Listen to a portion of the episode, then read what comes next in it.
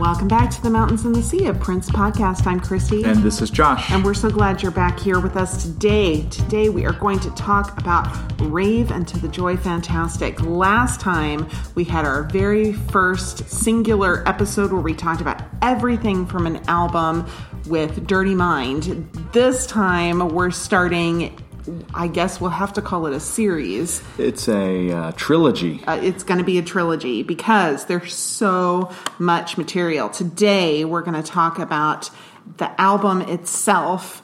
The what 15 songs we have 16 15 Fizz, well we'll count them as we go along it's a teenager of driving age yep and then the next time we're going to check out all of the uh, musical promotion that went with this. There was a remix album, a maxi single, some related artists, and we're also going to look at the websites that were out at this time. And then in the following episode, there was a lot of video. So we're going to talk about the New Year's Eve special, the greatest romance video, and the slew of television appearances that Yeah. they were promoting this yeah album. all overseas television Yeah, i think right yeah. Everything I found was overseas. I didn't Yeah. find anything.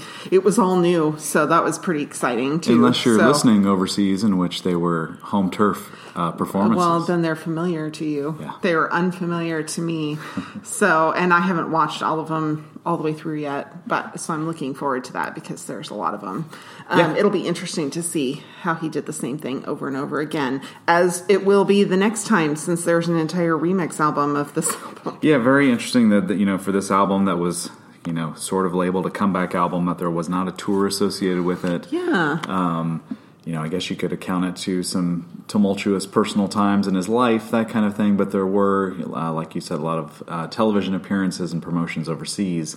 Just never really made a big impact uh, here on our home turf Yeah. the U.S. yeah.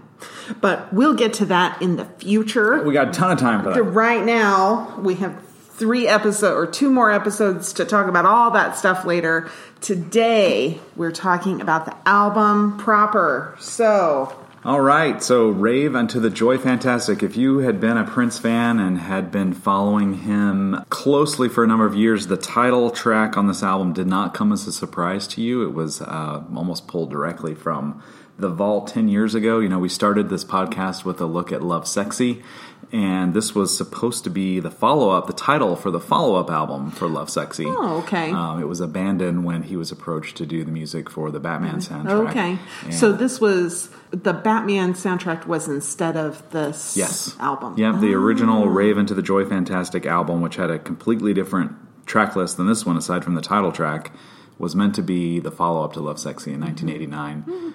Uh, Tim Burton and Jack Nicholson got in touch with Prince and wanted him to do a song for the Batman movie in 1989. And if you know Prince, he doesn't do one thing at a time. Of course, he he offered an entire album, and they were quick to take him up on that. yeah that was smart Yeah, Yeah. yeah. So uh, Rave, the version of Rave Un2 the Joy Fantastic that we had came out at the end of 1999 and on November 2nd.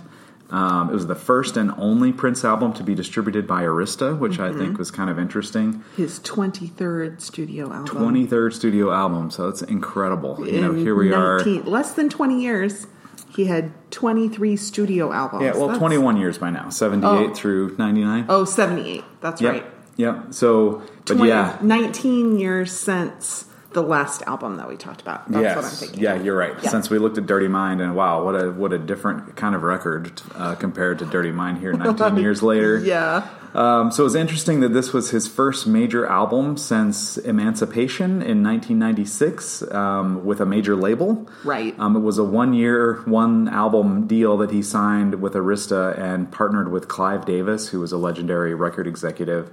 And um, the whole concept of the album was you know, hoping to capture the magic that happened with Santana's album Supernatural by partnering Prince up with other superstars for cameos on the album. Right. Unfortunately, Clive Davis left Arista shortly after uh, this album re- was released at the end of 1999. So, you know, Prince has done plenty of self sabotaging through creative choices in his life, but Yeah. this is one of two I can think of that were really not his fault. The first being what happened with Emancipation. It was on EMI, and EMI folded after Emancipation Right. came out. There was a year long plan or more of, of Yeah, uh, of singles, singles and and- promotion for that album. And it was just sort of abandoned. And, of Oh, course, that's too bad. you know, Prince was ready to move on anyway by that time.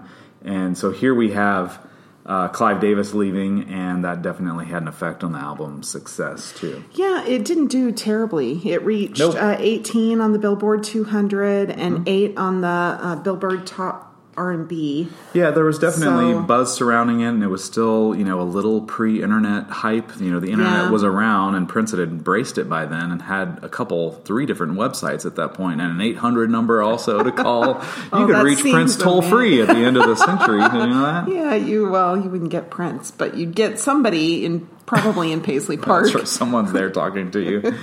yep, yep, you're right. It was, and the album was certified gold by the end of 1999. Yeah, uh, within- December 10th, only like uh, just a little over a month after Yeah. it was released, which is pretty impressive. Yeah, it was, especially, you know, 23 albums into a career, and he was sort of, you know, not real popular at this time. he had disappeared, he- and people yeah. are like, is Prince still around, or what's going on? He wasn't going by the name of Prince at that time. either. Yeah, a lot of people thought he was weird. I remember like being excited about it and people being like, "Wait, he's still putting out albums?" Like, Yeah, wait, and- and, I'm like, "Yes, and they're amazing. you should listen to and them." he'd put out six, seven, eight discs of music between 1996 and 1999. They Right. were just, um, you know, sort of underground. But yeah, like you said, it was the first for a Prince album in a while to be certified gold since Emancipation. But I think still overall considered a, a little bit of a sales disappointment considering Right. Clive Davis and other superstars' involvement and the setup to make this a big comeback album for him, and it just didn't really pan out. Right. And all the guests on the album, which there are quite a lot, were paid not by with money, but rather by Prince working with them on a project in Right. the future, which happened for some of them, but not all of them, is my understanding. Or if it did happen for them, they It never never got never released. Mm-hmm. got released. So maybe some of that will come to light. But you're right. I mean, this was a time when Prince was very anti-contract. You know, he, I would say it was a one album agreement with Arista. You know, for distribution. Yeah. Um, certainly, he wasn't under contract, and he was not an artist signed to Arista. well, uh, and he didn't label. have to really answer to them about anything he put on the album or how it was designed or Yes and no. He complained about this album quite a bit with Clive Davis's Really? involvement and was said to be not super happy with the final configuration. And Hmm. he and Steve Parke had submitted album artwork that got rejected, and Really? Arista wanted Oh, him on the cover.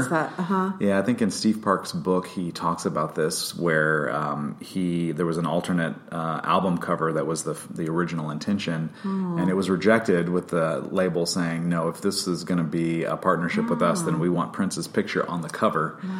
I can Uh, so- appreciate where they're coming from, but Well- at the same time, And then the answer to it was that's the story as to why there was a remix album associated with it was that Prince wanted to Oh, okay. reapproach it. You know, we keep saying Prince. It was the artist formerly known as Prince for this album, although weirdly this album was produced by Prince, composed, arranged, and performed by the artist formerly known as Prince, with him saying, Well, Prince is a great producer, so he's back. Even though five years ago we had, you know, Prince's funeral on the album uh, on the album cover for for the album Come. So it was definitely a confusing time if you weren't closely following Prince. I think to the Oh, general okay. public, it was weird. Uh, strange, weird behavior. It's an odd picture on the cover of the album, so it's not something you would look at and say, "Oh, I got to pick that up." We've got, it's got some cool effects to it with the gold, with the foil, yeah, and the, blue, foil, The blue is, foil is cool. Is really cool. I don't like the picture. I understand this is quite divisive among Prince circles. Yeah. that either people really like this, they love this look, they're totally cool with his little like braided hair things Right. and the Smurf suit. Yeah. or they don't Yeah. like it at all. Yeah. I think I fall into the latter. don't like it at all. Not yeah, really. I mean the blue unitard thing. I mean, it was the kind of thing again only an artist like Prince could pull off. I think. Well, and I don't think the unitard would have bothered me if his hair were different, or the hair wouldn't have bothered me if his Mm-hmm. the outfit was different. But I didn't care for it. Didn't work for you. Didn't all together. Yeah. I can see that. I, I don't Yeah. argue it, and it does date the album. I think a little bit too. This was sort Mm-hmm. A of little. It was you know into the '90s. You know, fashion choices were a matter of opinion, I guess, at that point. So Yeah, I think the um, font on this is a little difficult to read. Like the it's okay on the cover, but the actual song, booklet? Oh, on the back. the, on the back, the song, yeah, it's kind of a bubbly, yeah, warped kind of thing. Mm-hmm. Kind of hard to read, and it's interesting. It's kind of configuration for a CD box. Yeah, kind of a plastic, almost recycled or Um, yeah. recyclable thing, not in a typical jewel case. Yeah, and which is good, but I mean, we're not particularly hard on our CDs, and I can see where it hasn't aged particularly well. Like some of the white printing has rubbed Mm-hmm. off on what it must be silver underneath. Yeah, the foil's and that underneath, was- and then the white opaque yeah. Mm-hmm. is on top of it. You're right. And so, you know, that was a little disappointing for me, but Yeah, although we don't pull the CDs out very often No, anyway. no, we, we pulled don't. it out for the sake of reviewing it Yeah. for this album, but um, yeah, the CDs are Yeah. ripped and all digital for us. right. It's got a cool booklet, like a single page insert that's basically got a poster of Prince. You don't see Prince in a pool very often with a Tron like robotic hand. Yeah, like he's becoming one with the water. He is, which is it's cool. This again, this is It's like fine. the you know uh, if if I if you go back again to Steve Parke, the graphic designer who was working for Prince at the time, his book. This was you know sort of when Photoshop was really starting to become very powerful, very easy to manipulate images. Right. Oh, this is about the time when they started adding layers, Yeah, so that you didn't this, like screw Yes. up. You could edit non-destructively. yes. yep. Yeah, I Um, remember. I remember you being very excited about that, and that was not terribly long before. Yeah, this, album came out. Yeah. Fortunately, we do get a lyric sheet also, which is Yes, not something that Prince always did, but I think with this album, it's definitely helpful because there are places, even for me, having listened to this album 150 plus times Uh-huh. before, there are parts of it where I just mouth words along because I don't know what he's really saying. So it gave me an opportunity to go back and actually read this again, which is pretty cool. Yeah, that was fun. Um, it's interesting. They've got the little. He's got inside the cover um, on the actual jewel case itself a little commentary about sheep, and which I, you know, is fine. He can totally have whatever kind of commentary he wanted, and I appreciate where he was coming from with this. But I thought it was really funny, coupled with the diamonds, because diamonds have a very shady backstory with child for the labor most, and- Uh, yeah, the whole blood diamonds and all of that mess. And you know, he's talking about the sheep, and yet he's wearing. Now, it may not be real diamonds. It's Prince. It probably is, Mm-hmm. but I just and not to say that you can't have a commentary about one thing and not talk about something else because you totally can. But it was really funny that he would choose to have diamonds next to Yeah, a although- commentary about sheep. Yeah. Well, first of all, the sheep thing I think is a carryover from his acoustic album that came out a couple years ago. He had a song "Animal Kingdom" where he professed, you know, his vegetarianism and keeping animals safe and Yeah. unharmed, that kind of thing. So I think fine. that's a continuation of that commentary. The diamond thing and maybe a little ignorance on you know other social issues that Right. may be part of it reminds me of an interview Uh-huh. uh, at this time. He was on Larry King and talking. Larry King asked him about on CNN asked him about Warner Brothers records and you know his dispute with them and being free and now having a new album out on another uh, record label. And Larry King made a comment of, "Well, you know, Time Warner is the parent company of CNN, right?" and Prince was clearly he he was fine with it. He laughed it off in the Right. end, but he was clearly caught off guard. Yeah, know? so like, he was not an all-knowing guy. You know, he No. he found causes to support and did an awesome job with it. And this Right. is part of his era when he had his love for one another charities. Uh, where it was a more organized charitable effort, and he did some wonderful, awesome Oh, things. absolutely. So there's no doubt and most that. of it unknown until after his passing. Exactly. So Yep. yeah, I can. I, it was just I found it a little entertaining. Yeah, I mean, So, there was- there are those kinds of things throughout Prince's history of, well, well, how can you feel so strongly about this and totally ignore this? Yeah, And- because he's not all knowing. Because he's a human being who Yeah, has interests and concerns, and yeah, and he's know. got 67 minutes on an album to get it all out for, for this time until something else comes along. And only the size of a jewel case to write stuff down. exactly. We, right. He's not out to save the world. He's out to save one sheep at a time on this album. All right, let's dive into the music. All right, let's start it off. All right, Rave Un2 the Joy Fantastic.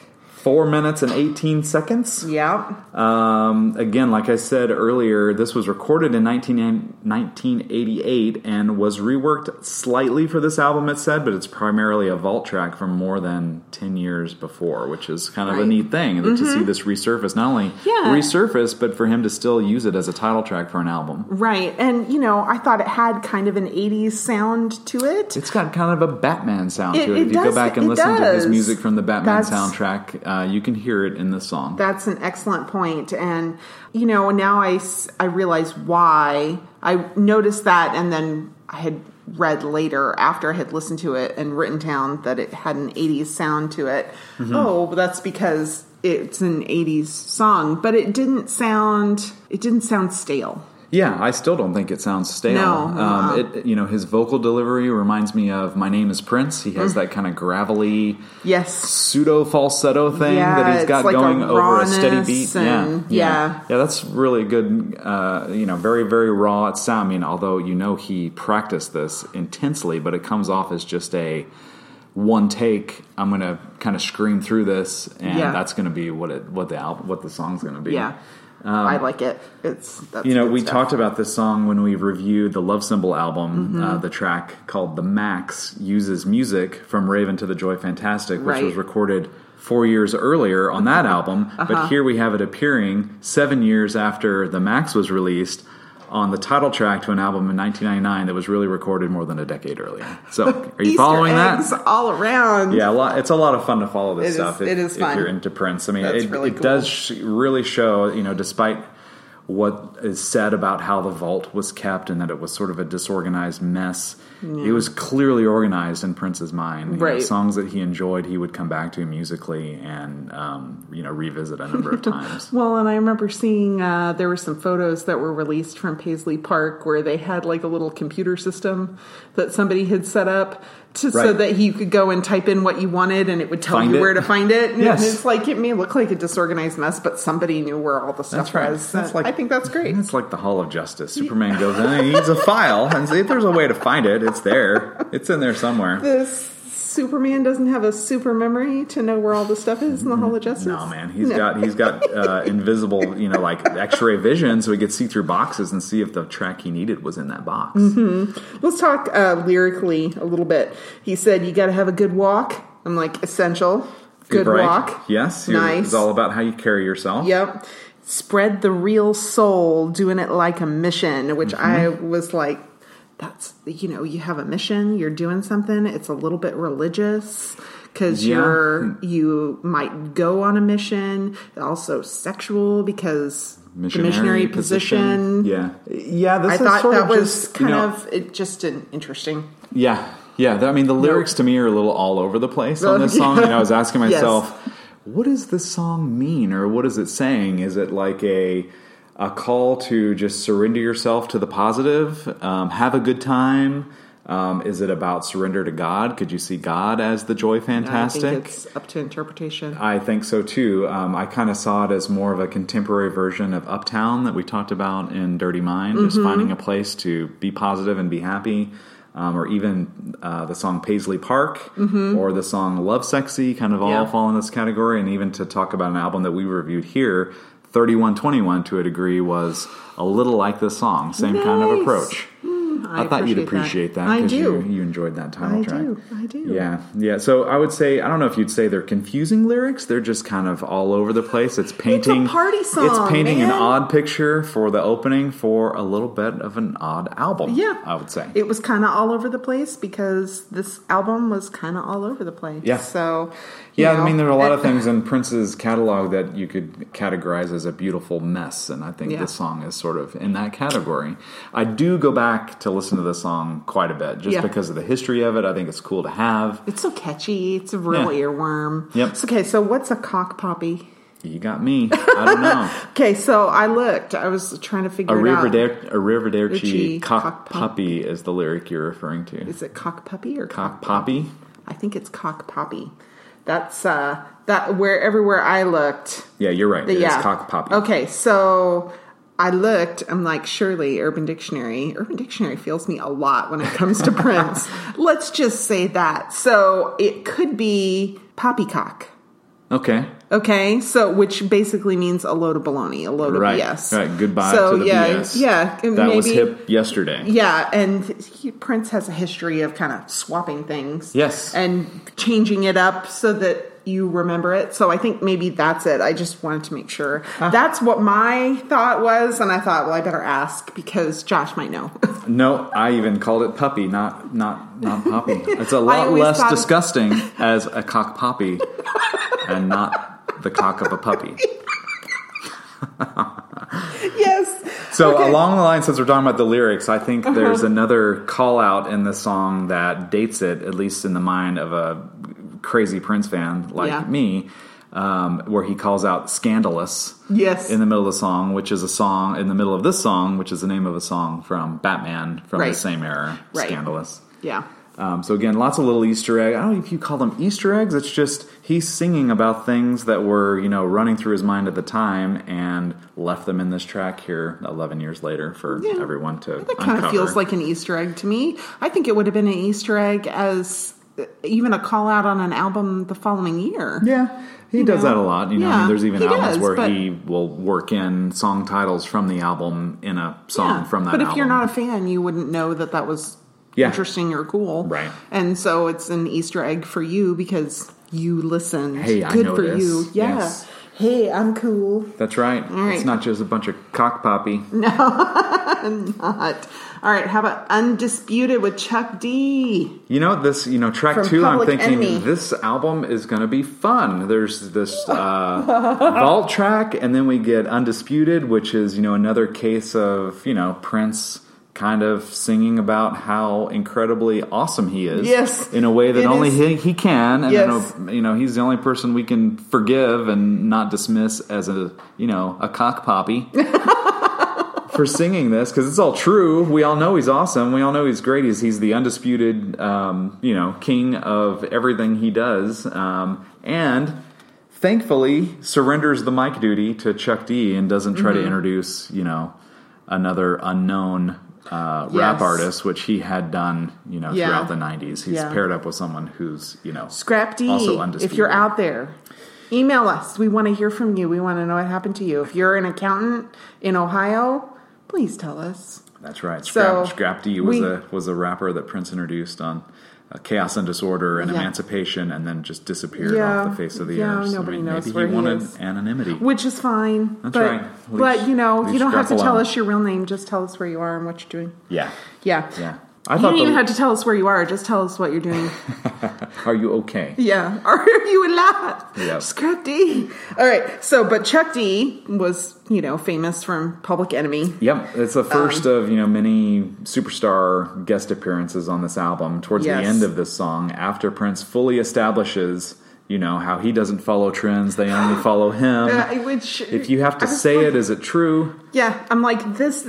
I noted that too because I was like, this album is kind of Yeah. him following the trends, Right. Which Santana having all these like famous people helping him out. That's he was doing the same thing. No, I'm sorry, this is you following somebody else. But It is. you know, whatever. It was also kind of a pump himself up. Yep.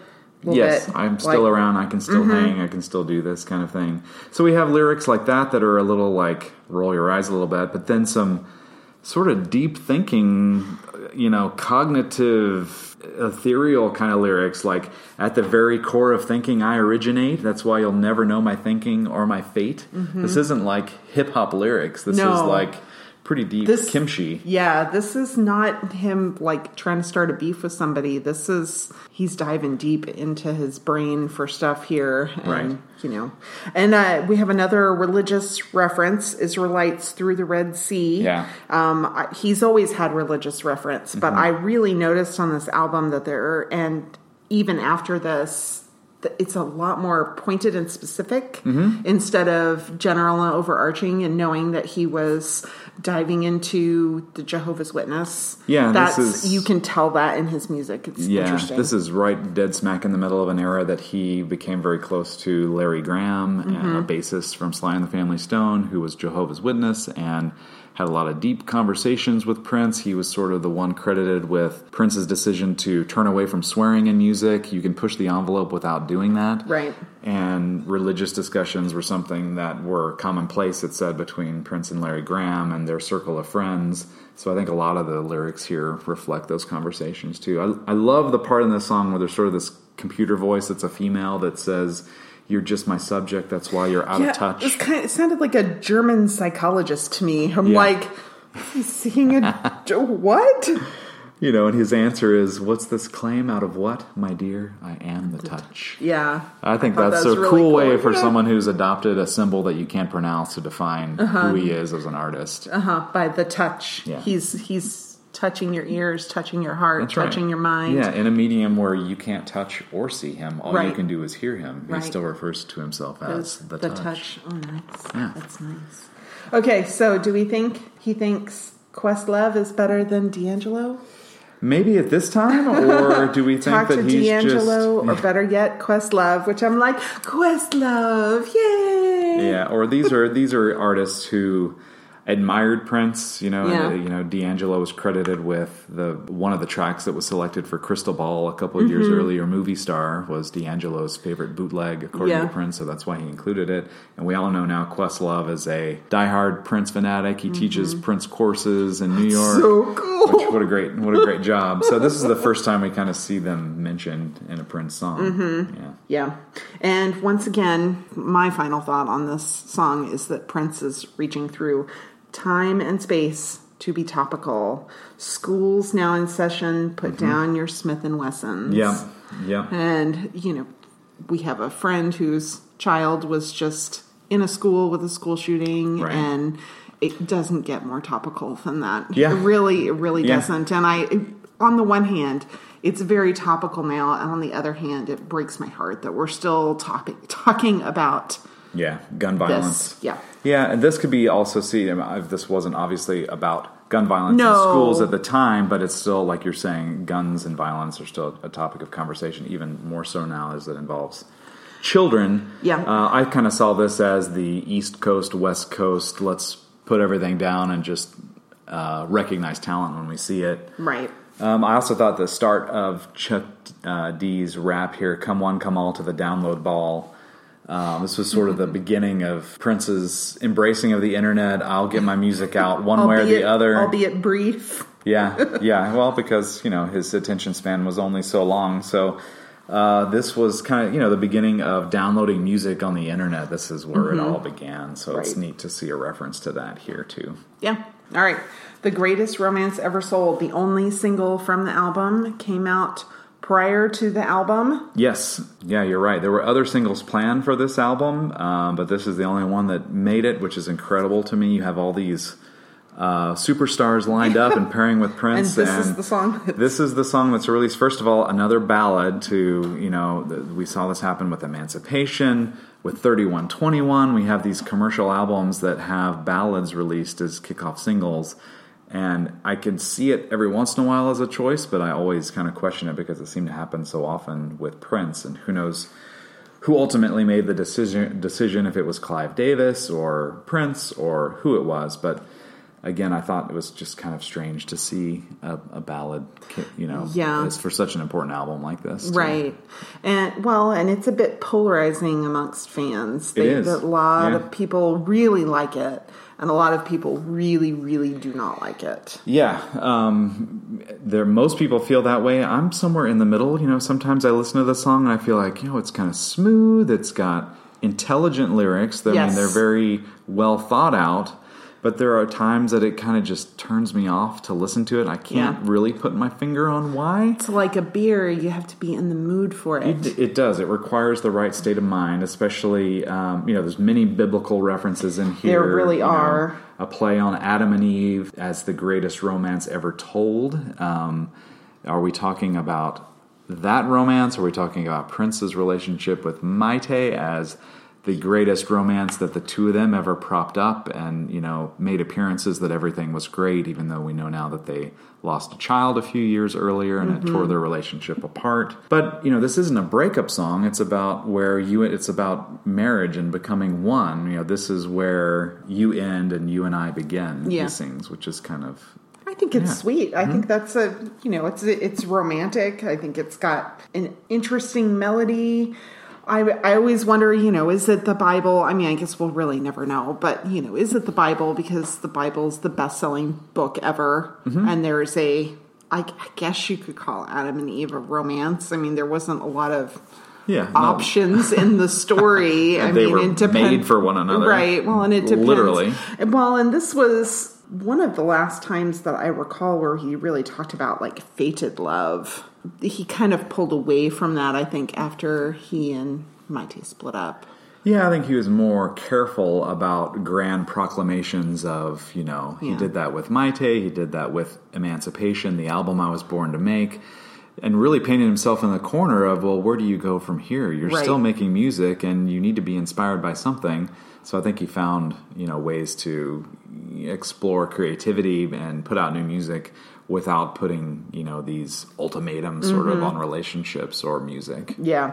Yeah, I'm Yeah. okay with it. Yeah. Um, it's not again. If I were record executive in charge, I- Joshua Clive Davis, Mountains and the Sea, this would not have been my choice. Um, but it could also have been something that Prince felt strongly about. It's um, you know, there's a hidden message here somewhere that only he could explain. Um, and I think he liked putting music out that was um, mysterious and just not quite clear to Yeah. anyone, and then withholding the whole story to Well, himself. I think that's fine and maybe even smart to do that. Give Mm-hmm. people the chance to interpret it for themselves, which Yeah. I think is, you know, really for the most part what poetry is meant to do. Yeah, very much so. Yeah. Um, thought it was cool that um, there's an instrum- instrumental version of this song on Maceo Parker's album Mm-hmm. Oh, okay. that came out a year later. Maceo Parker was a saxophonist that played with James Brown. Maceo. Partnered up with Prince uh, on this album on this album and was part of his live touring band for a while afterwards. Um, so if you want to hear that, you can check it out on the album called Dial Maceo, M A C E O by Maceo Parker. Yeah. And then we have a blank four seconds. We've got four seconds of silence Do you have something segue. to say about that? I really I'm just like, okay, Oh, there's well, four seconds. Do Miles Davis is credited on this segue. so Silence was silence. So we know Prince and Miles Davis worked together around uh, the time of bet- after Lovesexy. He did some Okay. after shows with Prince and recorded music with Prince Okay. um, that has never seen the light of day, has never been officially released. So maybe because of the connection with Rave Un2 the Joy Fantastic being a track from 1988 or 1988 89, around the time that that collaboration happened, although Miles passed away in 1991, so I don't know why there would be a tribute to Miles Davis on a Prince album here eight years later. Um, I also read, um, I don't know if it was on Prince Vault or Wikipedia, uh, but because Miles Davis is credited in this four seconds of silence, there's speculation that perhaps this was four seconds of silence that literally is from one of their sessions together that was put on here in remembrance of him, which I oh. thought, if that's true, That's pretty that's, cool. That's really unique to Yeah. say, I'm going to pay tribute to someone. Maybe it was a licensing thing. You can't, you know, have a collaboration with him on this album, but Mm-hmm. I can't take silence that he and there, were, he and I were both present for, and make them four seconds of silence on this album. so don't you feel like crap now? no. Questioning what this four seconds of silence well, is. this is why I ask you, expert. Well, there you go. Yeah. All right. Well, that's very interesting. That Yeah. makes me have a little different opinion about four blank seconds. Four blank seconds. So we spent what two minutes talking about four blank, Blank seconds. seconds. Yeah, whatever. All right. Hot wit you. Hot wit apostrophe you, Uh-huh. featuring the rapper Eve, who had a little bit of success Uh-huh. in the late '90s too. Yep. Um, what was her album? Rough Rough Rider, Rough Riding. It was something like that. She refers to it in her rap in the song, but um, this was a Prince solo recording outside of uh, horns and Eve's rap. You know, which it's really a dance song just about wanting to be with a pretty girl and what Prince wants to do to her. Yes. Um, I would still say it's PG thirteen. It's Yeah. not you know anything that's you know real explicit. Um, I think this song gets a little ridicule uh, among Prince fans. Also, it comes off um, you know to in, in in some parts of Prince circles, people will say. Does it get any easier than this for Prince to write a song about what he wants to do with a pretty girl?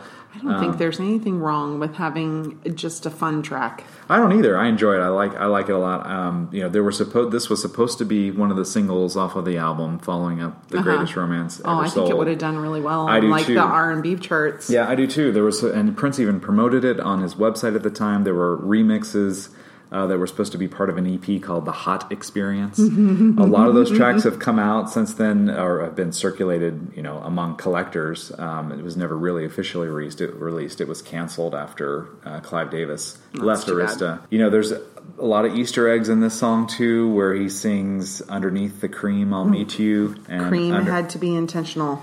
well, actually, Underneath the Cream is intentional. Oh, okay. That's the name of a song that would be released as part of the NPG Music Club a year or two Oh, later. So, cool. Mm-hmm. yes, of course, Cream being a, a Prince song from uh, 1991, and Underneath the Cream also being a Prince song. He, uh, you know, ref- made references to that a lot about cream rising to the top. Right. There's obviously a sexual reference there. Yeah, Um, being underneath the cream is something altogether different. yeah.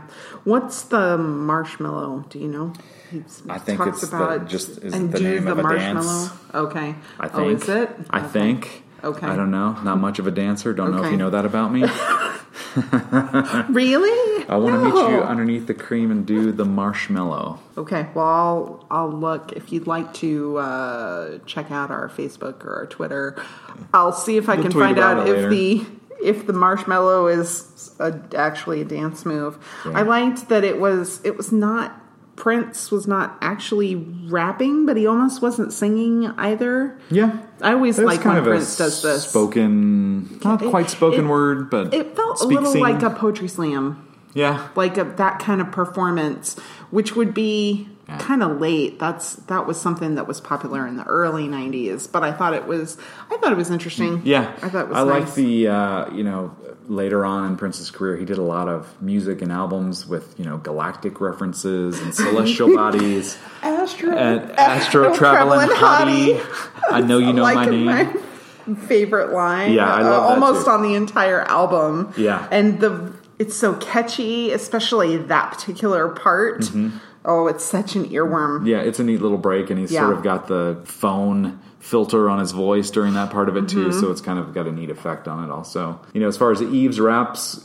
Eve's rap goes, I thought she did a fine job. You know, as far as Yeah, you know, a guest woman rapper in a Prince song. This is not something that happens very often, um, and she got to do it. Yeah. Uh, thought it was fine. Yeah, and um, this was the first song on the album that there wasn't a religious reference to. Oh, I wasn't keeping count. So I I had made notes about the others. So, all right.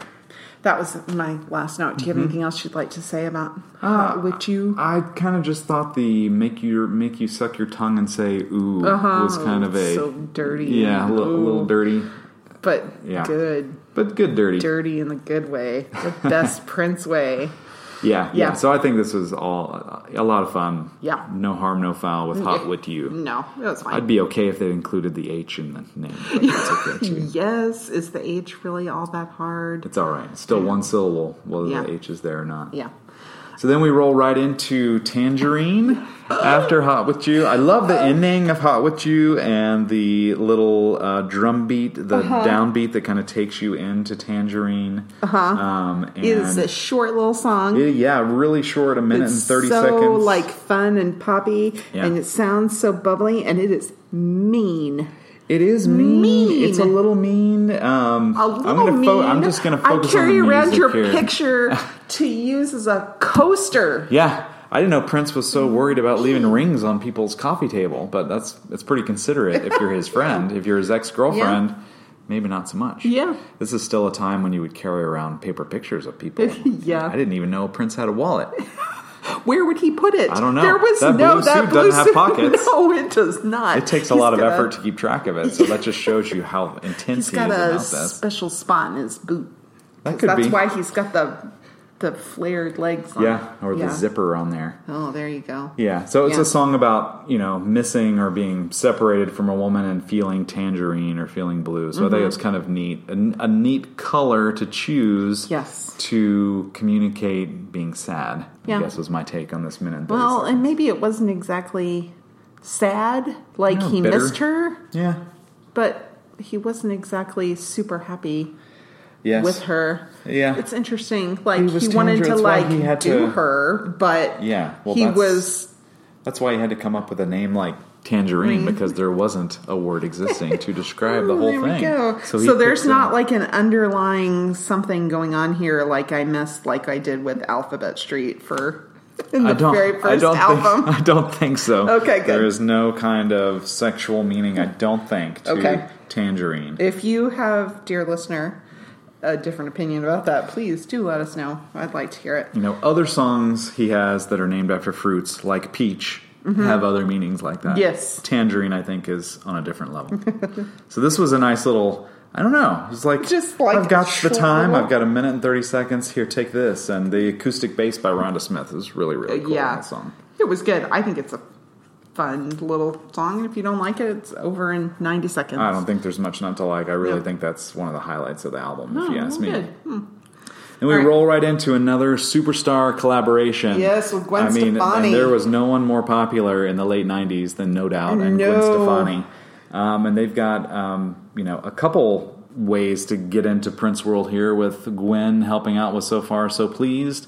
And like you said, on another episode later, we'll talk about Prince's repayment for her work on this track with a song called "Waiting Room" that was on uh, the No Doubt album "Rocksteady" that Yeah. came out in 2000. Yeah, I thought this was a really nice rock pop hybrid. Had the little bits of elements of ska that Mm-hmm. had really propelled, no doubt, into the forefront of popular culture. Yeah, I thought. Yeah, it sounds like Prince doing a no doubt impersonation almost, or trying to fit into their, you know, almost making Yes. Gwen Stefani comfortable. I don't know. Well, they sound really good together. Like they do. They do, although I'll say you do have to pay attention to know that it's Gwen's voice in the song because it's a little buried. I think he Oh, steps on her just a little bit, maybe a lot. I mean, if I hadn't, if I didn't know, I would say, you know, that sounds like sort of like a no doubt song. If I didn't, I wouldn't immediately say, oh, that's definitely Gwen singing with him.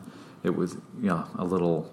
I don't know how to say it any better than she's a little buried. Yeah, yeah, but you know, she they her name was on it. They were able to promote this. I, uh, you know, to me, I thought that boy, this would have made a great single too at the time. There was no one more popular Well- on pop radio at that time than then. Here's a sitting duck, three minutes and twenty three seconds of pop rock fun. Yeah. all there's It's nothing a- to edit. It's There's it's, all it's ready to go. It's there's nothing up. controversial about it. Yeah. it's just it was very much for the masses, and I'm saddened and shocked that it didn't get a release because I think it would have been an excellent, excellent single. I agree. Very catchy. You know, a lot of kind of fun lyrics about Prince getting them stranded with no cars, no keys, but is rejected with a big scar on his knee, and he says, mm-hmm. "Begging for a kiss is such. Such a dull, routine." yeah. great, great lyrics. Yeah, really good. Yeah, I, the one thing I noticed about this is that it's a song about the middle of a relationship, not Okay. the very beginning or the very end of a relationship, which I- thought was Yeah. a little unique in a Prince song. You know, for for Prince to sing about how a relationship is going all right, Yeah. Eh, you know, kind of Prince's meh. Meh, meh. I still have to beg you for a kiss, but That's right, but I I'm wa- still I'm interested. I'm going to chase. But you I'm still gonna I'm still gonna lose the keys so that I can beg for that kiss. Yeah. So that I can have the moment Yeah, to I mean, do it. love songs with Prince are usually about you know initial infatuation or a bitter ending, and here we have something that's sort of in the middle of things, and things are going all right, and yet we get this great little song out of Mm-hmm. Yeah. it. So I thought that was great. Would that we could to go back and convince somebody to do it a little differently. I know. That's well, all right. Prince Estate could go back and release this as a single tomorrow if they wanted to. We should. Let us know when you get your act together. All right, uh, the sun, the moon, and stars. Welcome back, Clare Fischer and Yes. the NPG Orchestra, which I think is really kind of cool to hear again. You know, he had uh, Clare as a man, uh, had great influence over Prince music in the 1980s and is here back again. Mm-hmm. I don't know if you would call this, you know, a superstar collaboration again because Clare was relatively unknown. Prince and Clare never met. They collaborated through mail for the, their entire careers Yeah, until Clare's awesome. passing. I guess you'd call this a reggae ballad? Why? Yeah, I thought it was kind of a fast ballad. Mm-hmm, a ballad. Maybe we should get Jimmy Fallon to sing it for us since it's a fast ballad, a Don't ballad. think he's interested. I don't know. He might. I bet Questlove could put bug in his ear. Maybe. Yeah. Um, I really like the little finger snaps. Uh-huh. I thought it felt really personal that way. Yeah. You know, there's something about making music with your own body, Mm-hmm. in, in addition to your voice, obviously, that feels real intimate. Yes, even though I don't, I mean, I think they were programmed. I do think they were live sampled, and then Yeah. you know, because the timing is just too Right. perfect throughout Yes. the whole song for it to be live throughout. But um, yeah, I think you're right. It is, and it's a, I think it's a nice way to describe being in love. You know, like saying, "Now that I'm in love with you, celestial bodies seem closer. The moon is brighter. Uh-huh. The, The, sun." universe feels smaller because you're here with me. I thought that was very romantic. Yeah, it was very romantic. Yeah. I even like the little reggae rap The at the end. Caribbean rap, I thought I'm- was really I'm sexy and it. fun. Very sexy and fun, and really clever lyrics with you know, especially the play on the seasons, where he Yes. runs through all the seasons by saying, lays her back on a bed and says, "It's Uh-huh. bouncing on a summer spring, Mm. and when you start to fall." You'll come, like a cold winter dew in Montreal. I thought that was a cool way to Uh-huh. I run through four was- seasons and get your point. Just very clever lyric writing. Yeah. Agreed. I, give it a thumbs up for lyrics. Agreed. for I sure. loved how um, it in love we are forever always. It's a little almost naive, Yeah. but it's also very genuine and sweet. And I appreciate that he could be a man of you know early forties, Yeah, and still, still and still be writing those lyrics. Yeah. I thought, you know, I thought about the song Little Red Corvette. yeah. I don't know why. When I was listening to the Okay. song and him saying, or actually, I'm sorry, I was listening, you know, the story of Little Cor- Red Corvette was him. He had fallen asleep in and out while writing the song and wasn't sure it was worthy of inclusion and was, and was convinced to put it on the album. And then we've got 1999 on the same album where he says, I was dreaming when I wrote this, forgive me if it goes astray. Uh-huh. And then we've got the beginning of The Sun, the Moon, the Stars where he says, It's late and I'm running out of clever things to say. and then he goes on to say a lot of clever things. And then there's a lot of clever things. Yeah. So. Yeah, you don't hear Prince admit that he's at a loss for words very much. And if you do, it's usually followed by an awful lot of words. Yes. All right. Every day is a winding road. A cover of Sheryl Crow song. a cover of Sheryl Crow's song, and you know, surprisingly, Cheryl, Sheryl Crow appears on this album a couple songs later in Yes. Baby Knows, but she's not present for the cover of her, Of own, her own song, song, yep. which is kind of uh, strange. Here's what I want to say about this song, and it's something that has bothered me ever since Sheryl Crow's original came out. Okay. And it is not to blame on Prince, it's a Sheryl Crow thing. Oh, okay. Every day is a winding road. Every day, one word is an adjective, like an everyday occurrence Yeah. or an everyday people. It and should here it be is. It should be every, every space, space day. day. is a winding road. This drives me nuts. All right, grammar nerd. Sorry, it bothers me. Well, if you sing the song, then you're not looking at the title of it. But I'm thinking of it because I've seen it. And I'm thinking about how I'm singing two words every day is a winding road. Anyway, Okay.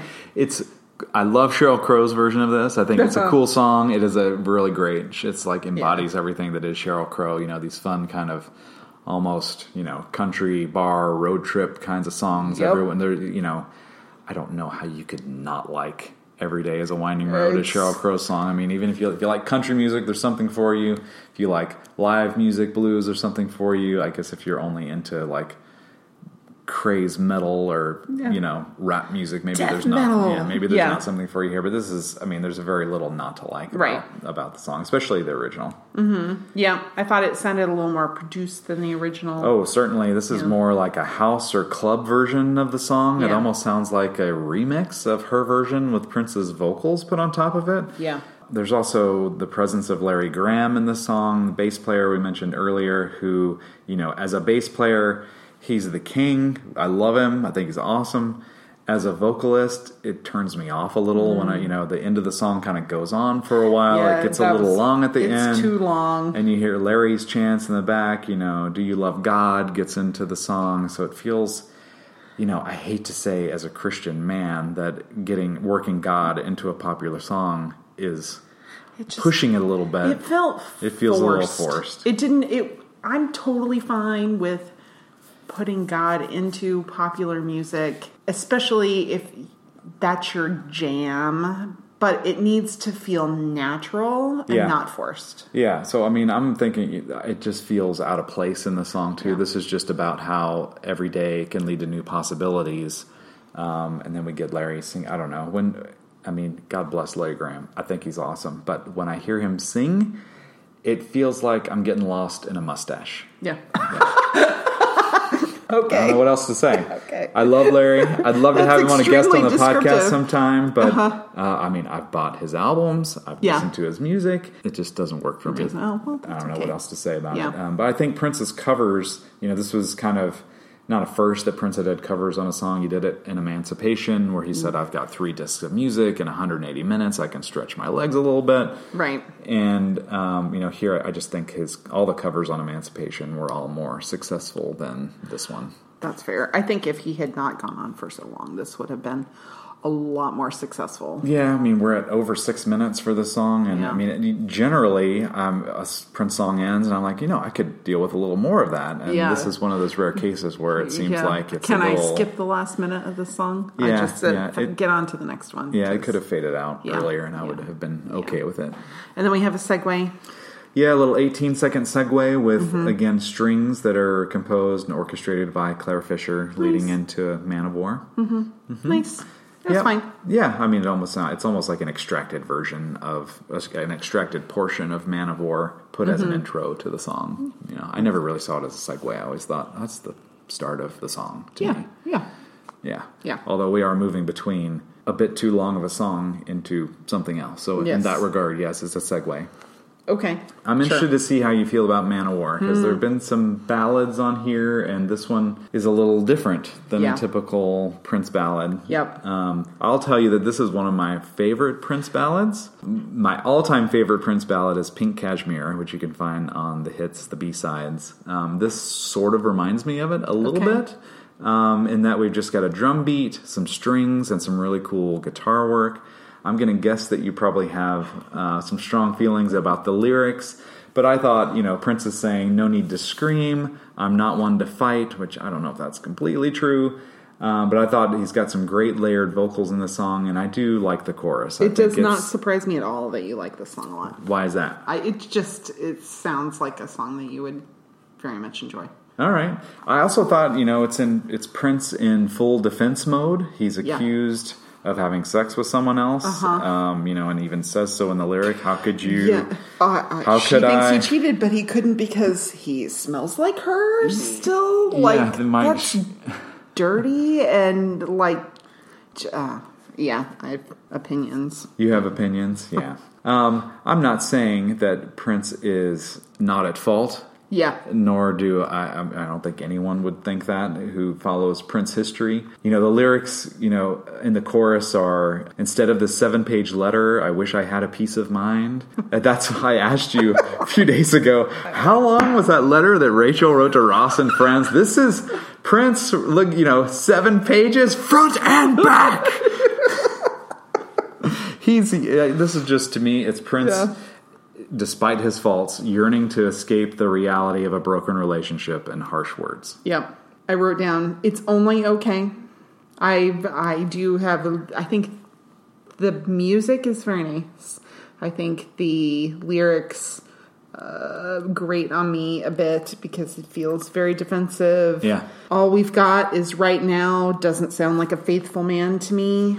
Well, it, I had written that lyric down too, where he says, If there is no future, then there is no past. All we've got is right now to make it last. Almost setting it up for like one last go. It's we're here together now. Are we going to Uh-huh. Mm. Yeah, take another run at this, or are we going to separate and everything else might as well have never happened? Well, and That's that my, leads me that's to my, my less upset version of the lyrics. That leads me to my other issue with the lyrics loving you is a waste of time. Mm-hmm. And I don't think loving people is ever a waste of time.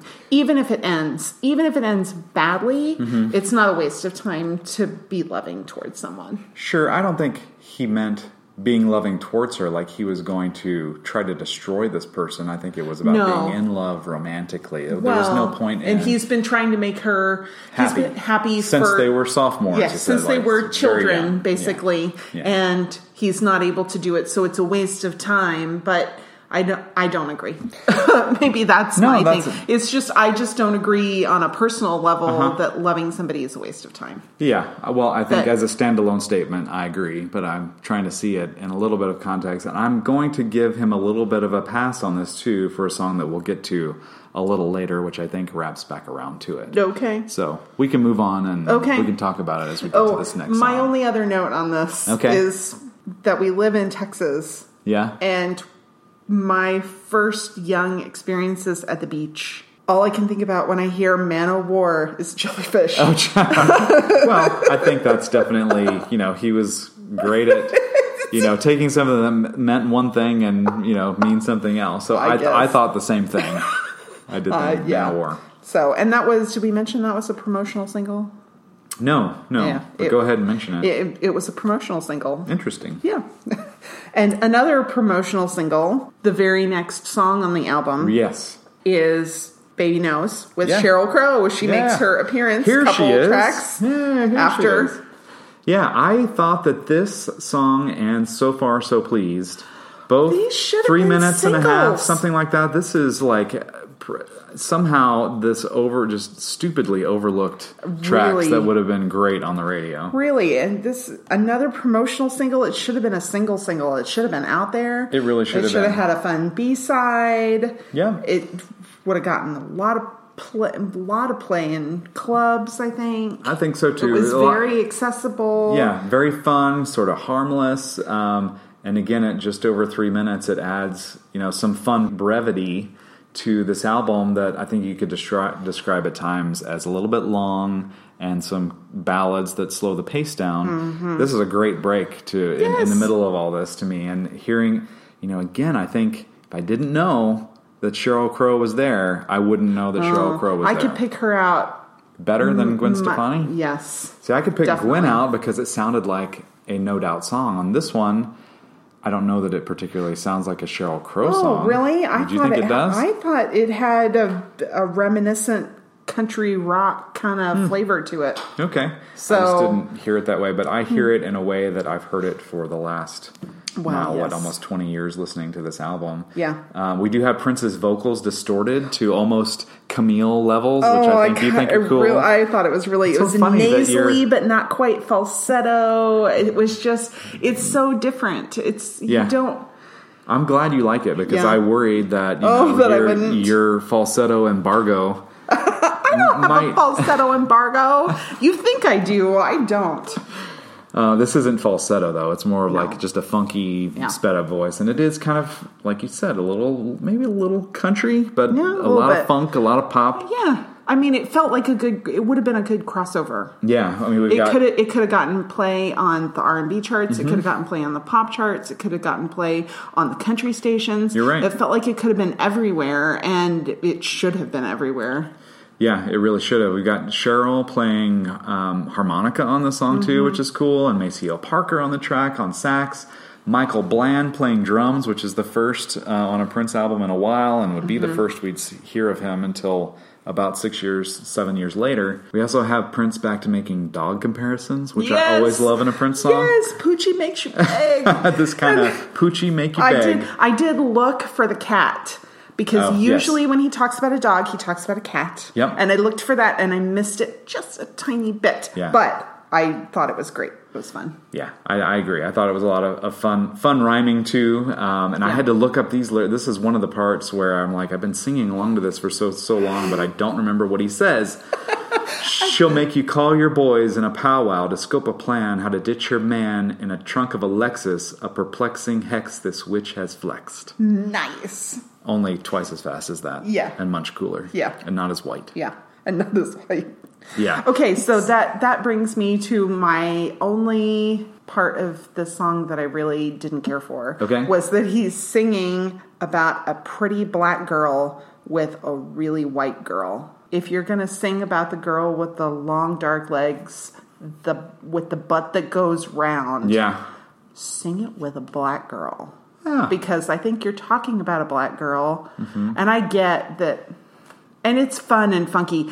And I had no shade on Sheryl Crow. This is great. I thought it was. It should have, like I said, it should have been a single, but He maybe it would have been good to. Yeah, yeah, he does say, you know, earlier in the song, it's a place where the girls sing along to the hip hop all night long. Yeah. And mentions white girls, black girls, Latinas, oh Yeah. so pretty. Yes. So other races get their shout out in the song a little Yes. bit. But I see what you're saying. Yeah. The other thing I wanted to say about the song was the very end where Sheryl says, Give me your number and I'll call you. He's like, yeah, he did not like that. He it was like funny. that. Yeah. I thought it was really funny. Be only because in the late '80s or early '90s, I remember meeting boys and Mm-hmm. saying, "No, no, give me your number," so that I could go home and think about whether I was going to call him or not. Because, I yeah, and whether I wanted them to have my number. Yeah. Because you know, even then, you had to worry about the stalking. Um, this is another song that's got an instrumental version on Maceo Parker's Oh, really? album. Oh, it's sort of know a hidden track at the end of his album, so it's pretty neat to hear that just with him playing sax instead of the vocalization from Prince and Sheryl Crow. All right. I love you, but I don't trust you anymore. Had a little appearance by Ani Prince, yeah. DiFranco Yeah. with the acoustic guitar. Yes, yeah, and So- then Prince kind of turned around and repaid this on Yeah. her album uh, Providence. He, uh, the song was The song Providence. was Providence? We'll check that out next time. Yeah, so we'll we'll talk about that next time too. Mm-hmm. So he appeared on one of her songs um, in return. Uh, Ani was someone that Prince really admired at the time at the time and spoke highly about because from the beginning she had founded her own label, was an independent artist, and could do what she wanted. And so it was neat to see them work together uh, Yeah. on any song. And I thought this one was a great one for them to partner on. Yeah, I thought it was good. Okay, so here's something I've noticed. If Prince clears his throat Mm-hmm. at the beginning of a song, it's going to be a sad song. I have in my notes. I love that it starts with Prince clearing his throat. It's the kind of thing you'd figure would get edited out, but it works really well. Like he's preparing himself to deliver a tough message. Yes, Every, it's it's always a tough song. He, Mm-hmm. And he's done that a number of times. Yeah, he has. I mean, he's done well across. You record so much, you're, you're probably not going to find much that he hasn't done. But Well, yeah, that's true. definitely a keynote of something. Probably, I don't know if it was something he meant or was intentional. Mm-hmm. You know, but especially following a song like "Baby Knows." Yeah. I've got to do something to slow the pace down here for, for this Uh-huh. I'm particular song. That's a piano and acoustic guitar Which- ballad.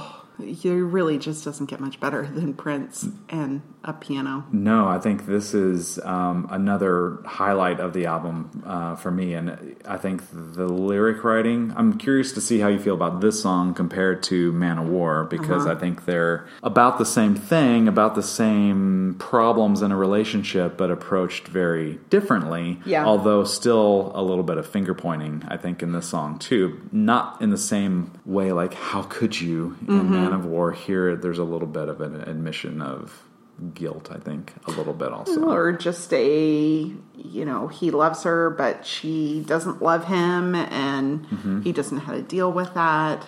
He's sad. He she trusts him because it kind of feels like he's on the other side in this one. Like Yeah, starting she's to the move one past. off and you know doing whatever, and she doesn't love him anymore, and he's sad about that, and Mm-hmm. he wishes he could trust her, and Yeah. Well, it's neat that he. How does it work? So he still loves her, but doesn't trust her. She still trusts him, but, doesn't, love, him. Yeah. Um, so I thought the first two verses, you know, kind of recap the moment that Prince and Mayte, if we're going to go ahead and assume this is about her, when they realized that their relationship was over from the moment they each saw one another in a particular circumstance. Like Yeah. without words, I looked at you and knew this. You Uh-huh. looked at me. The and ring knew was this. gone. The you ring were was wearing the wrong Yeah. the wrong outfit. Yeah. Yeah. Well, and I wonder if it's literal or if it's more of a figurative, like Yeah, things he's aren't the same anymore. Well, or he's going off in this religion direction, Mm-hmm. and she's not going with him. Yeah, and she's maybe definitely she- not on board. Yeah, and I mean, it's it wasn't something.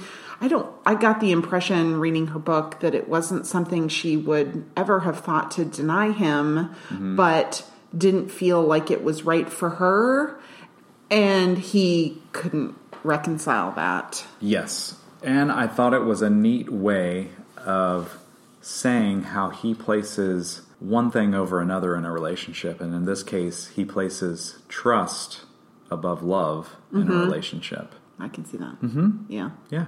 that's fair. It is fair. I mean, he, again, I think he clearly places the blame on the other party still Yeah. in this one. You know, And I, think maybe that I, I don't know. I think if you put yourself into Prince's mindset, he probably hasn't doesn't see himself as having changed much since they first started dating, aside from the religion and Right. that kind of thing, which has turned her off. And he's thinking to himself, I haven't changed. This has always been who I am. I'm still in the same place. Uh-huh. I'm still making music in the same studio. We're together. You're the one that is different. I see how he would see it that Yeah, way. I and, can and be wrong, but I can see how he's seeing it that way. Yeah. Yeah, well, I mean, just looking at how much his music changed from when they first met to this album came yeah, out. it's been six, seven, eight years. He's not the same man. Heavens to Betsy. We should, none of us, be the same person 10 Yeah. years hence. And hopefully you can grow together. Yes, that's the key. Is that they've changed in different ways, Yeah. apart from one another, Right. than together Right. as a conscious decision. Yeah. Um, but overall, I thought um, this is um, one of the greatest Yeah, Prince I thought it ballads really recorded. yeah, I thought it was really good. You know, as a Yeah. I think you could put it in the category of a kiss-off song. Yeah. this is, this is it. Yeah. And I, I mean, I was trying to think if I could find a better one in Prince's catalog, and I, I can't really think of No, one. not really. This starts um, a series of songs that Mm-hmm. have a super short chorus. Yeah. The chorus on this song is "I love you, but I don't trust you anymore." Yes. Is Very, the very short title of. Mm-hmm. the song. That is it. That is the chorus. Yes. So I thought that was interesting. I noted that, mm-hmm. and then let's move on to silly game. Okay. Once again, why do we play this silly game?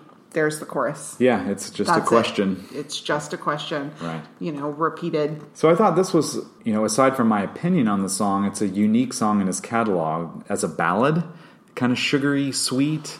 Um, this I don't know ballad mid tempo kind of thing, but this is where the album starts to feel a little long to me. Yeah. Um, uh, and, and this song is relatively short, two three minutes and thirty seconds. But we're we're in a string of ballads here, and this one is the most sugary of all of them, and really sounds like something to me from Emancipation. The kind of um, production, electronic drums, kind of that plasticky sort of production sound here. We do have strings again by Clare Fischer, which is always great, but I thought again this one is a little on the sappy side for me.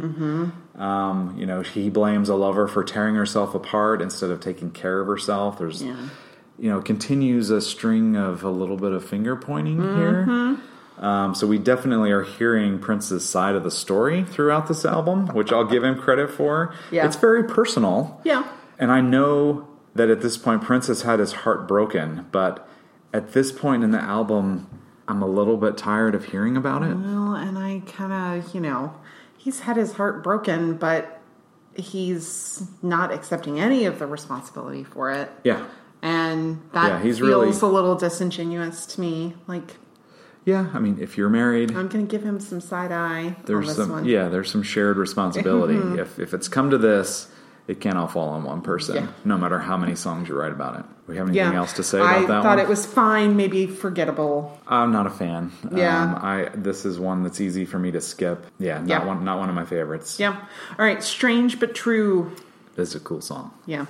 It's not rapping, but again, it's not quite speaking. yeah And again, it feels very intimate to me. very i mean he's up close personal with the mic speaking softly to you Yeah. about you know things that are on his heart whispering in your ear. This is a good one to listen. I like this one better in headphones than I do Oh, I like on a that. speaker in a room. Yeah. because it does feel like he's just up in your ear Yeah. I, I thought the placement of this track on the album was great because I'm ready for something like this, something Yeah. completely different. I don't know if you remember the song Hypno Paradise from the NPG Music remember. Club. It sounds a lot. This is kind of falls into that sort of category for me. Okay. But you know, with Prince saying "Every door that opens, another one opens," strange but true. I've always seen this as Prince singing to Warner Brothers. This is Oh. not about him and Mayte in my in my mind. Okay. In my mind, um, it's about him and his former longtime label.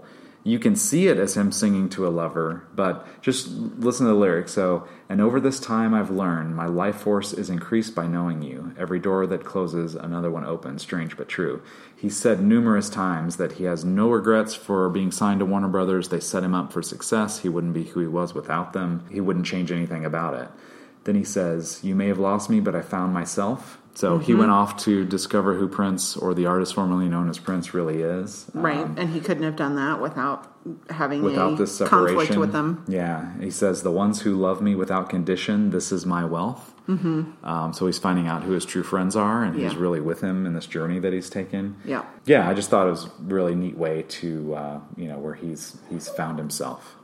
Uh, again, we have another super short chorus. Mm-hmm. Strange but true. Let's see what you can do. Yes. Yeah, that's That's that's it. That's it. There That we are. We're going to say it a few times. Yeah, he has funs with fun with you know turns of phrases too. With "I'll understand" and "I'll stand under" this affirmation now Yeah. by the power invested in me by God. All negativity bows. Yeah. So it's all about I'm going to harness the power that I have to stay positive and harness uh, what's what's good. Right. I Yeah. appreciate that. Yeah, I liked it. Lots of cool drum programming and funky keyboard work by Prince. On this Mm-hmm. I didn't like the synth sounds at the end. Oh, you didn't? Uh, they remind me a little bit of but- Black Sweat. Yeah, yeah. I didn't think it was as successful. Uh, wherever you go, whatever you do, this is not a cover of Richard Marx's "Right Here Waiting," but that is that. It, when I it hear those remember? words, be only because I heard that song a ton in Yeah. the early '90s, Yeah. and I think I had the cassette. Oh, good for you. Yeah, yeah. Isn't that the one that he lost the Grammy for Best New Artist for I- because he had recorded something before and they stripped it from him for some Yeah, I dumb think reason? so, yeah. How stupid. Yep. I thought this was kind of a, a little bit of, of a surprise at the close of an album, another kind of mid-tempo song, but we do get LinnDrum programming, which sound which, sound, which sounds a little bit more like 1980s classic Prince with this LinnDrum and an electric guitar, distorted electric electric guitar, um, but it's a very sweet song. It's it's like a version of Silly Game that I like a little better. Yeah, agreed. it's a fine love encouragement song. Yeah, Not So- groundbreaking, but it's fine. Yeah, definitely not groundbreaking. This is the song I was referring to in Man of War that I feel like he wraps back around to. Okay. This is just me, man, thinking, listening to this song. So this was almost to me like a final goodbye, maybe to Mayte, who this whole album centers around. Yeah. And he's saying, after all we've been through, and after all I've said, after all you've said, he'll still be there for her. He's kind of wishing her well Yeah. um, kind of getting over what he's saying in, in Man of War, where he says, you know, I need to get out of the city, I need to get away. Here he's saying, uh, go, be happy, be successful. Uh-huh. and I'll I'll still be friendly with you. yeah, Yeah. yeah. So a little bit of still like- redemption. yeah. You don't agree? Fine. Oh, you're so angry. Uh, I thought it was an interesting turn of phrase. If you stay happy, what's yours is mine. Well, I don't. you don't. See I don't understand that. Well, it's just an interesting because usually, like, "What's mine is yours" is the colloquial saying. Yeah. Um, I saw that as, you know, the most important, you know, he said in the previous song, his wealth is in his friendships and people who truly support him. Right. So that's where I think he's Okay. coming from with what's yours. If you're happy then, and I'm happy, then together we're able to share in that at least. Okay. Yeah, that's fine. Again, interpreted by man. Right. That's it's absolutely valid. Mm-hmm. So Um, then there's nothing I don't think offensive or to me off-putting about a song. Sing- You know, if you take it out of context, it's almost like a graduation song. You know, it could be "Oh, the Places You Will Go" by Prince. Yeah. There you go. Okay. Okay, and then we get a really long silence at the end of the song. Yeah, we which do. is something you could do on physical CDs, and I think was fairly popular thing to do in the '90s. You leave either a long silence at the end of a song, Mm-hmm. or you have a whole bunch of Empty extra tracks, tracks, yeah. that had nothing in them. They were all one second silence tracks or Right. whatever. And then you would have uh, some little Easter eggs, hidden tracks. Right. And our bonus for listening through five minutes and 33 seconds of silence at the end of this song is an ad. I, I, it was interesting only in that he this was a reaffirmation of his acceptance of The technology Yeah. yeah and then only to you know fairly quickly to kind of reject it but it was fine do we know who did the speaking i don't It's know him. oh it's prince It's Prince. Yes, in a slow down, Oh, uh, altered voice. oh okay i didn't realize it was prince Yeah, it's in a disguised voice pushing his own online wares. You know, he said, you know, uh, when he became an independent artist, he had albums to sell. So Yeah. he was his biggest promoter. he was now become a salesman Yeah, Yeah. but you know, unlike in the later years of his life, his websites were sort of hidden. You had to kind of know where they were to find them, and I Right. think here, um, you know, you, googling wasn't yet a thing. So Yeah. here, he, Prince is your Google to Yeah. you know your personal assistant to Prince say, is your Google. you know, you can find me at my charity website. You can get more music and buy merchandise at Uh-huh. one eight hundred new funk or one eight hundred not funk dot one eight hundred new funk dot com right you know he's cl- it's he's advertising his independent offerings you know which is i think sort of funny on a one record deal with arista where he's Uh-huh. got a major label distributing it he's got an ad hidden in it for his own agenda Yeah, yeah, yeah. That's good. And then we are rewarded for listening Here's to the, the advertisement. reward. Here's the real reward is Pretty Man. pretty man thank god this song is on this album Silly Prince is my favorite kind of Prince. yeah it's almost a you know another version of him doing his best morris day impersonation Uh-huh. you know so i Yeah. could see morris singing this definitely about embracing he starts it with i mean the, the lyric that opens the song says it all don't hate me because i'm beautiful in that in that funny voice. Oh, yeah almost the jamie starr kind Yeah. of voice Yep. Um, i also love that this is basically a duet between prince and maceo parker Uh-huh. prince sings and maceo kind of does his own thing back and forth Yep. Um, I think it really could easily be credited as a duet between Prince and, and Maceo. only Yeah. Maceo playing sax, not Yeah. not singing. We had a little bit of our feminist friend return. He wants this overconfident woman to come to him. He wants her to take the lead. Yeah, and you know, very funny moments of him saying, you know, when I'm alone and no one's around, I, smell, myself. I walk by the mirror and I kiss it twice. Yeah, not once but twice. Kiss himself not Yeah, once but let me. twice. I'm, I'm startled by my own beauty, is what I see here. yeah. But in you know, this is sort of like undisputed, but on a more fun level. Like I'm, I'm making it clear that I'm horsing around with you guys. I, I know that I'm a good-looking man, Mm-hmm. Uh-huh. and I'm so good-looking. I'm pretty. I make girls and boys jealous, and I have fun doing it. yeah. Yeah. Yep. Awesome hidden There's track. Mm-hmm. little screams. He calls himself Princey at the end. Yes. It, it's there's the only thing I don't like about the song is the mouth sounds at the beginning. Oh, There's like a little mouth Yeah. sound right before he says, "Don't hate me because I'm beautiful." it was almost him clearing his throat, though. Yeah, It- still, it was just- a little too wet and Yeah, mouthy. the but mouth sounds don't do well with you. no, no, no, I don't like it. But other than that, there's Yeah. a lot of words. It's fast. It's fun to sing. The horns are great. Yeah. it's funny. Yeah, this is the housequake of Rave Un2 the Joy. Yeah. Rave Un2 the Joy, fantastic for sure. Definitely save one of the best tracks for for the end to leave you feeling pretty good on the way out. Yep. All right, and that brings us to the end of this long album. Holy Long smokes! album, long Thank you for sticking with us.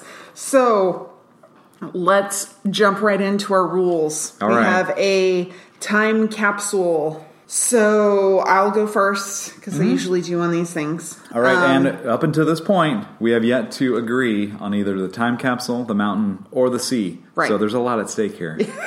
Yep. Okay, so while I thought the sun, the moon, and the stars, the Caribbean rap, Yeah. really dated it. okay. I really thought Every Day is a Winding Road was more of my time capsule because I remember hearing it on the radio so frequently Yeah. at that time. Yeah. Sheryl's version came out a few years earlier. Right. So, but I see what you're saying. That's a- Like it a- was the late 90s. It's a song anyone who was age 14 or over in the mid 90s knows and will know forever. Mm-hmm. Yes. Mm-hmm. Definitely a part of rock It and roll It will be on our playlist when we take a our first driving vacation with our children. yes, it will. Yep. Yeah, I see where you're coming from, but I have a different one. My time capsule, when I thought of uh, the late 90s and some of the uh, guest appearances on this album, I thought the time capsule needed to be So Far, So Pleased. It sounds like No Doubt. It Mm. Yep. really captures Prince reaching out to find the current sound of the time. Yep. I don't think this song would sound like it did had it not been for No Doubt and Gwen Stefani, so I credit them a lot with that. Um, and I think Prince did a, a great um, a great job of capturing that sound and making it his own, even with uh, Gwen's guest appearance on the song. And I really still think that um, "So Far So Please" could have been a great single, and so I think it's kind of you know opportunity missed, but really captures the sound of that time. Cannot argue with you at all. It's absolutely true. T- totally true. All right, no agreement, but no argument. Yeah. All right. Uh, so um, I know you're not going to agree with me. This is not going to be the place where we agree. I thought "Silly Game" Uh-huh. was my second Oh, because C? it's second C. Uh-huh. Because Silver medal? be- the silver medal for the low point. Okay. Because it was forgettable.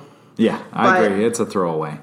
I didn't like Man of War. Oh my god, Man of War. Man o' War. Man o' War. The, I did the no love for the jellyfish song. All right, Al, you make me sad. Um, I know. I knew it would.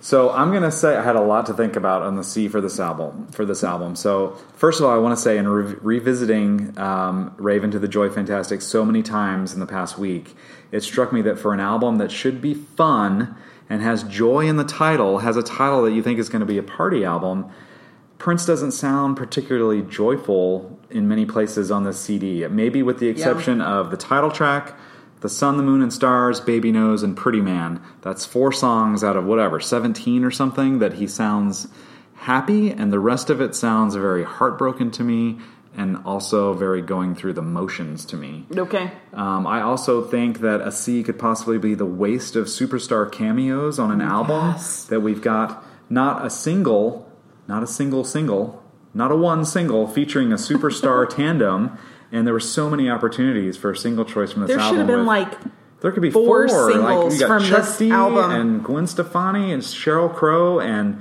for a Clive Davis overseen album, the lack of follow through is just pretty piss poor from a commercial standpoint Yeah, to me. This could have been much bigger, and I think um, Prince was disappointed for that too. And like I said, a lot of it was not his fault that the Right. guy overseeing the album that he had the agreement with left the label just as you know the ramp up to this album started happening. So Mm-hmm. all that being said, I have to tell you the cover of Everyday one word is a winding road. Oh. I just do not enjoy really. at all. Oh, Um, well, then I guess we'll put Sheryl Crow's version on her. I much prefer the original. I think it, you know he turned it into a club track, and we've got the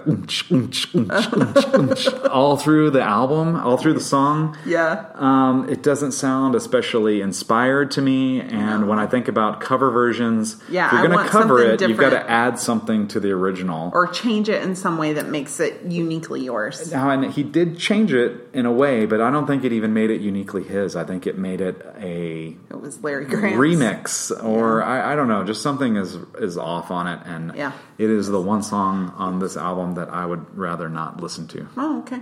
Yeah. Okay. So the high point. The high- Mountain. Mm-hmm. the high point for me came at the very end. Pretty Man. i'm not Uh, surprised no, I didn't think you would be.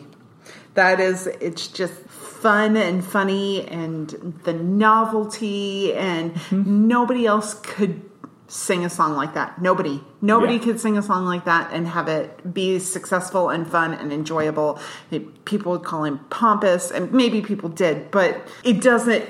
It feels pompous, but in the absolute best possible yeah way. it's really him embracing everything that people see in him you Yeah. know very very fun it's like uh, the the mystery is pulled back the veiled lyrics aren't there it's just kind of a really fun fun song yeah. So I love it too. I th- I- Yeah. My Mountain is not really the song that I necessarily come back to listen to the most or my favorite song, Okay. but I was trying to pick the song that I thought on this album was the most well crafted. Um, Okay. So I know you don't agree, but it was a really tough call for me between Man of War and I Love You, but I Don't Trust You Anymore. Okay. Um, so you'll be glad to know that I chose "I Love You, But I Don't Trust You Anymore" as my mountain on this album. Because I think it would be really heartbreaking if my sea were your mountain. That would make me very sad. So I'm Uh, but we- very, very relieved. I could- know that you don't like my sea, but I'm, well, I'm if we disagreed, we wouldn't write songs about it and point fingers at one another. We'd figure out a way to get past it. But you know, uh, this song, "I Love You, But I Don't Trust You Anymore," and along with "Tangerine," is everything that I felt that this album fails to be as a whole, which is simple and poignant, Yeah. and to the point, and just beautiful. yeah, Um, there's some parts on this album that are, to me, not beautiful at all. That Right. are trend chasing, not what Prince would have you believe, and undisputed. Yeah. and that's why I picked this one. I thought it was a great way to highlight um, having Ani DiFranco uh, on the track with him. If you don't know it's her, you know her playing, you know it's her, but she's not singing on the track right. um, and just this quiet moment, a simple whatever it is, three verses, and like you said, a chorus that is just the title of the song. Um, there's a lot going on in that short period of time, and it's sort of like, to me, it's the sometimes it snows in April for Rave Un2 the Joy Fantastic. Agreed. Okay. Very nice. Well, thank you so much.